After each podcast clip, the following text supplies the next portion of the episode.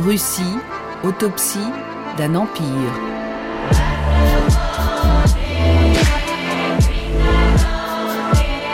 À quand remonte cet éclatement de l'Empire russe dont la guerre d'Ukraine est le fruit? Un récit de Bernard Guetta.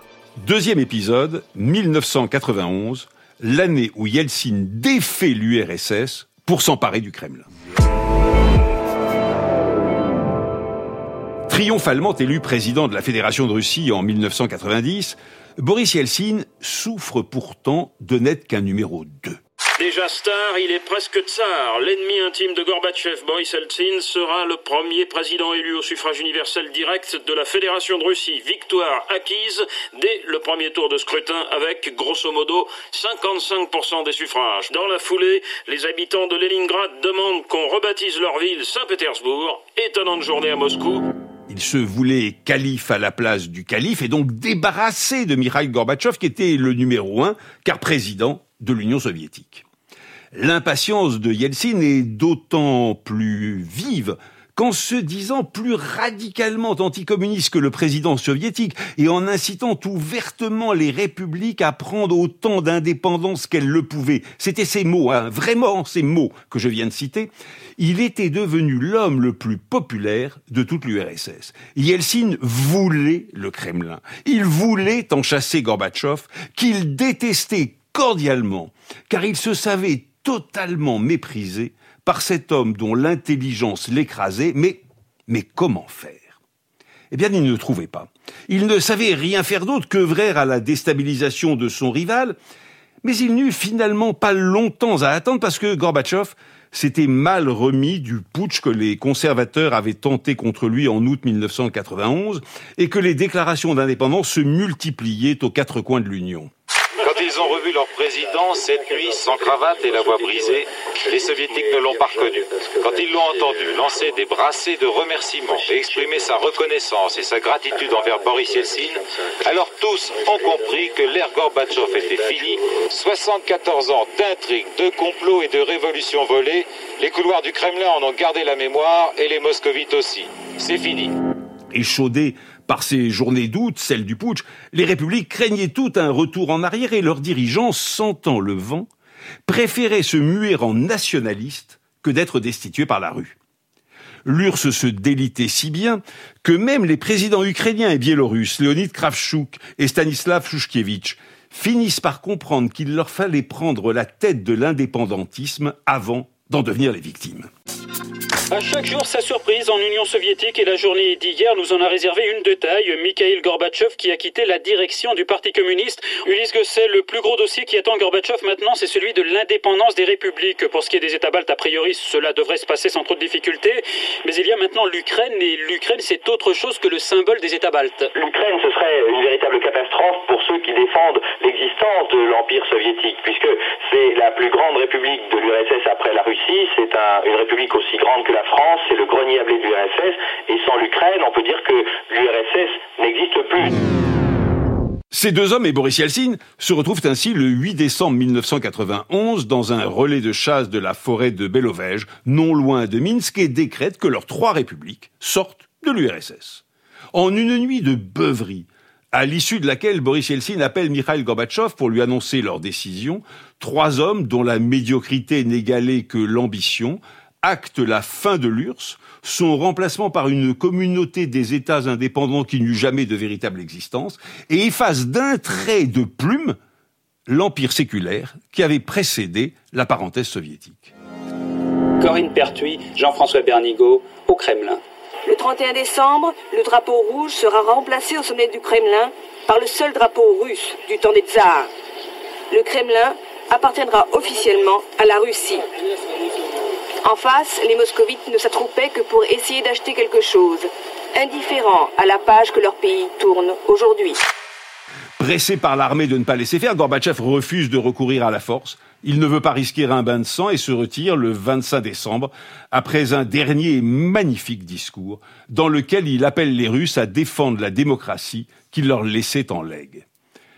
C'est donc entre deux réveillons que le monde occidental effaré réalise que la page communiste est tournée, qu'il a gagné la guerre froide par forfait de son adversaire et que l'ère Yeltsin s'est ouverte, les huit années auxquelles les historiens devraient aussi faire remonter la guerre d'Ukraine, tant elles ont nourri chez tant de Russes un esprit de revanche nationale.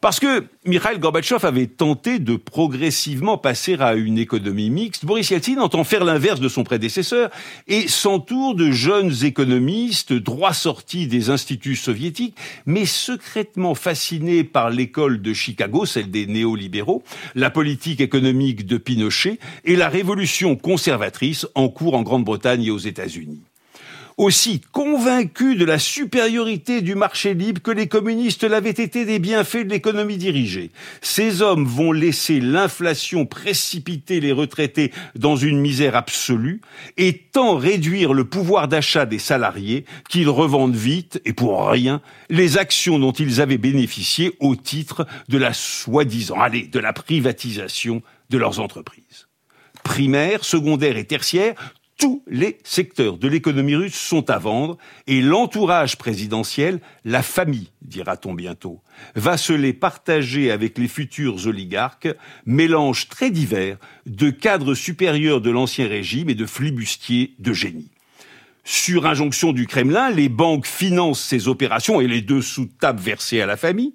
Ces emprunts seront remboursés par les actifs des entreprises dont l'achat s'avère ainsi gratuit de gigantesques fortunes se bâtissent en quelques mois, pendant que dégraissage oblige, le chômage explose. Le communisme donne naissance à un capitalisme sauvage qui réalise ce que Marx appelait l'accumulation primitive. Il en sortira des escrocs de haut vol et de vraies grandes entreprises, d'innombrables mafieux affidés à Vladimir Poutine et quelques vrais libéraux qui tenteront plus tard de s'opposer à la dérive dictatoriale de la Russie. En Russie, deux manifestations se sont déroulées hier matin à Moscou, l'une pour soutenir Helsinki et l'autre beaucoup plus importante pour dénoncer des réformes de choc mises en place par le président russe. Plusieurs dizaines de milliers de personnes ont réclamé sous les fenêtres du Kremlin la démission d'Helsinki, mêlant des nostalgiques du communisme mais aussi de nombreuses personnes qui ne supportent plus la hausse des prix. Quand je retourne à Moscou sous Yeltsin, et que je découvre les verres de cognac à 400 dollars. À 400 dollars. Les petites retraitées tendant la main sur les trottoirs et les multimilliardaires entourés d'armées privées, tout me révulse ou presque. Mais la presse est libre, c'est un fait. Et la plupart de mes amis démocrates sont follement heureux d'être enfin sortis du communisme et profondément optimistes sur la suite. Comme je l'avais entendu à Varsovie, j'entends alors couramment à Moscou que les enfants des voleurs iront faire leurs études à Harvard et formeront la bourgeoisie industrielle et financière que le pays a besoin de se constituer. Mes amis trouvent cela normal. De grands intellectuels pour lesquels je n'ai qu'estime trouvent même cela souhaitable. Et c'est avec le même enthousiasme et la même foi en le modèle américain que Boris Yeltsin aligne parallèlement sa diplomatie sur celle, eh bien, sur celle des États-Unis. France Inter, il est 8h13. George Bush et Boris Yeltsin rayonnaient hier soir à Washington en faisant le bilan de la visite officielle du président russe. Les deux hommes ont sans doute conscience d'avoir fait un pas historique vers l'établissement du fameux nouvel ordre mondial. Les présidents Bush et Yeltsin ont signé une charte qui bouleversera les relations entre les deux pays. Une page se tourne définitivement. La charte pour le partenariat russo-américain et l'amitié est un code de bonne conduite avec des idées pour coopérer en matière scientifique, politique, économique et militaire. Même délire idéologique, même démesure dans les moyens mis en œuvre. La Russie embrasse le capitalisme avec la même fureur qu'hier le communisme, mais quand une crise financière finit par ruiner des centaines de milliers de ménages et que la Tchétchénie veut quitter la Fédération de Russie comme les républiques soviétiques avaient quitté l'URSS, ah là, c'en est trop. L'alcoolisme de Boris Yeltsin, la misère des plus pauvres et l'insolence des plus riches deviennent si tellement insupportables aux Russes qu'il faut trouver un successeur à ce président dévalorisé avant qu'une irrépressible colère populaire n'emporte tout. Ce sera Vladimir Poutine, jeune espion de rang médiocre, ancien résident du KGB à Dresde, en Allemagne, qui s'est fait apprécier des puissants par l'obligeance avec laquelle il facilitait leurs affaires à la mairie de Saint-Pétersbourg, puis au Kremlin qu'il avait rejoint sous Yeltsin. Voilà un homme qui plaît autant au service de sécurité dont il est issu qu'au milieu d'affaires, dont la fine silhouette et la musculature avantageuse donnent à la Russie une autre image d'elle-même que l'embonpoint boursouflé de Boris Yeltsin, et qui se fait vénérer, littéralement vénérer. Avec lui, donne-t-il à voir, la Russie ne recule plus.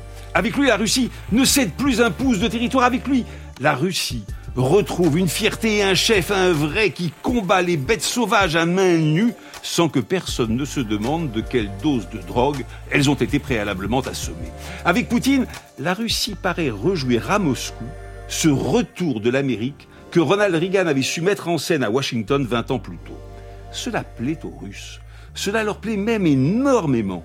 Mais cela conforte en revanche les pays sortis de l'URSS et du bloc soviétique dans l'idée qu'ils avaient eu bien raison de tambouriner aux portes de l'OTAN jusqu'à s'y faire accepter. Vous voyez bien, disent-ils dès les premiers mois de Vladimir Poutine. Comme ils avaient bien fait, et comme nous aurions dû en faire autant, finiront par se dire l'Ukraine et la Géorgie. Vous voyez bien, disent-ils désormais tous, maintenant que les bombes russes tombent sur l'Ukraine, mais contrairement à l'idée reçue, ce ne sont pas les États-Unis qui avaient voulu élargir l'Alliance atlantique sur les terres de l'ancien bloc soviétique. Bill Clinton s'y était même d'abord opposé, mais il avait dû céder car il était seul face à la mobilisation du lobby polonais des États-Unis, un très puissant lobby, seul face aux prestigieuses personnalités d'Europe centrale qui faisaient le siège de la Maison Blanche, et seul surtout face aux constantes pressions de la Grande-Bretagne, de l'allié britannique, qui plaidait la cause des anciens pays communistes et leur entrée dans l'OTAN, afin de pouvoir constituer avec eux, au sein de l'Union européenne, un groupe hostile à la défense commune et à toute évolution fédérale. L'histoire de cet élargissement de l'OTAN ne sera jamais facile à écrire, car ce qui avait été vrai un jour ne l'était plus le lendemain, tant tout changeait vite, tant l'inconcevable devenait fait accompli d'une semaine sur l'autre, tant il était difficile de refuser quoi que ce soit aux anciens dissidents, et tant il serait impossible d'affirmer avec certitude aujourd'hui qu'il n'y aurait pas eu de revanchisme russe si l'Alliance atlantique ne s'était pas étendue à l'Est. On peut soutenir cette thèse car elle est parfaitement défendable, plus que défendable. Elle a pour elle des faits et une telle logique que j'ai moi-même, contre tant d'amis proches à Varsovie ou ailleurs, tordu le nez devant l'entrée de l'Europe centrale dans l'OTAN. Mais on peut tout aussi bien considérer, et je me le dis maintenant, que si les pays baltes n'étaient pas aujourd'hui membres de l'Alliance atlantique, ils seraient tout aussi bombardés que l'est aujourd'hui l'Ukraine. C'est la question de l'œuf et de la poule. On sait qu'on ne sait ni ne peut y répondre. Elle n'a pas de réponse, mais le fait est qu'on peut, oui, faire aussi remonter cette guerre d'Ukraine à 1991, à cette année déjà si lointaine où Boris Yeltsin avait défait l'URSS pour s'emparer du Kremlin et l'avait fait à la hâte, sans entrevoir une seconde et moins encore résoudre un seul des problèmes posés par son complot de Belovège et notamment pas la question ukrainienne celle dont M. Poutine considère en monarque slave orthodoxe et absolu qu'il n'aurait jamais fallu l'ouvrir, puisque l'Ukraine, n'est-ce pas, n'existe pas.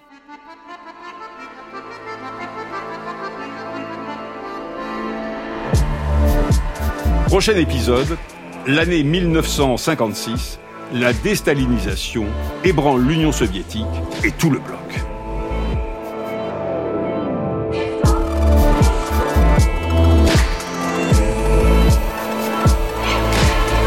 Russie, autopsie d'un empire, un podcast original de France Inter.